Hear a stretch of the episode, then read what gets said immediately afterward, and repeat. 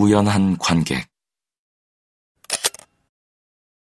붉은 숄은 늘 조금 서늘한 세르지의 늦저녁에 두른 것이다.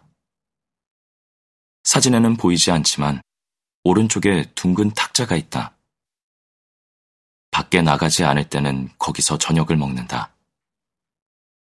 마치 시간이 제한된 것처럼 첫날 밤부터 시간을 분할해서 써왔기에 그건 역시 의식의 일부라고 할 수 있다. 완벽한 순간의 연속을 만들려는 것처럼.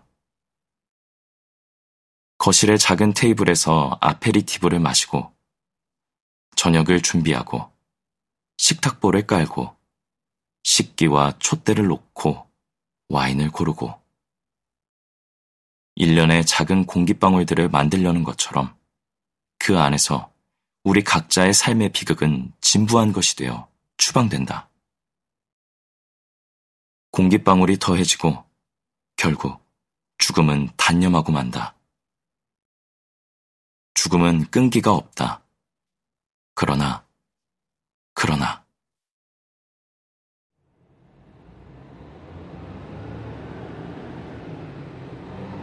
1월 20일 아내와 헤어지면서 집을 나왔고 영업 보조 일을 그만두면서 생제르맹 테프레의 한 호텔방을 빌린다.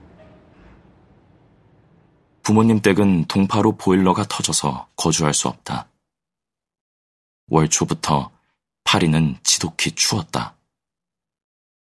며칠만 머무르려고 했으나 겨울을 났다. 다음 주에 만나기로 했던 A에게 약속을 앞당기기 위해 전화를 건다. 우리는 1월 22일로 뜻을 맞춘다. 그때부터 모든 것이 달라진다. 너무도 파란만장했고 혼란스러웠으며 완전히 무의식 상태로 살았던 시기이기에 지금도 그 이유를 설명할 수 없다. 한 번도 제대로 다시 생각해보려 하지 않았다. 그렇게 나는 이 아름다운 여자와 저녁을 먹는다.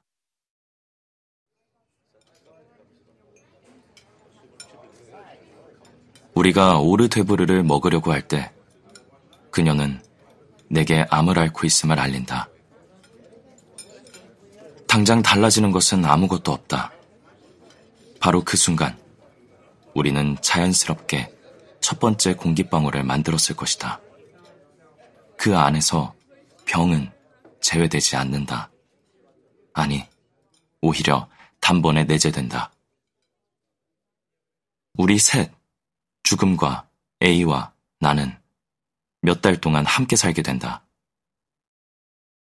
우리들의 동거인은 성가셨다. 그는 항상 거기에 머물 수 있는 권리를 손에 넣었다. 항암 치료를 받는 동안 A의 배로 흐르는 수액 주머니 안에 쇄골 및 카테테르에 방사선 치료로 타버린 유두에 검어진 잇몸 주변에 채모가 거의 빠진 몸 전체에 그레뱅 뮤지엄의 밀랍 인형 같은 피부색에 그 단조로운 톤을 나는 생애 딱 한 번 본 적이 있었는데 생페르가의 의과대학 7층 해부용 시체들이 대기하는 곳이었다. 죽음은 성가시나 우리의 사랑에 도달하기에는 미약했다. 사랑이 죽음을 이긴다는 오래된 전설은 지나치게 아름다워 믿을 수 없다는 걸 알고 있지만 그렇게 되고 말았다. 그리고 죽음은 여전히 여기에 있다.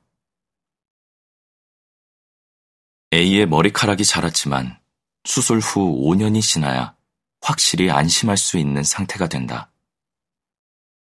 우리의 만남이 일어날 법하지 않은 일이었다면 우리의 생존 역시 마찬가지다.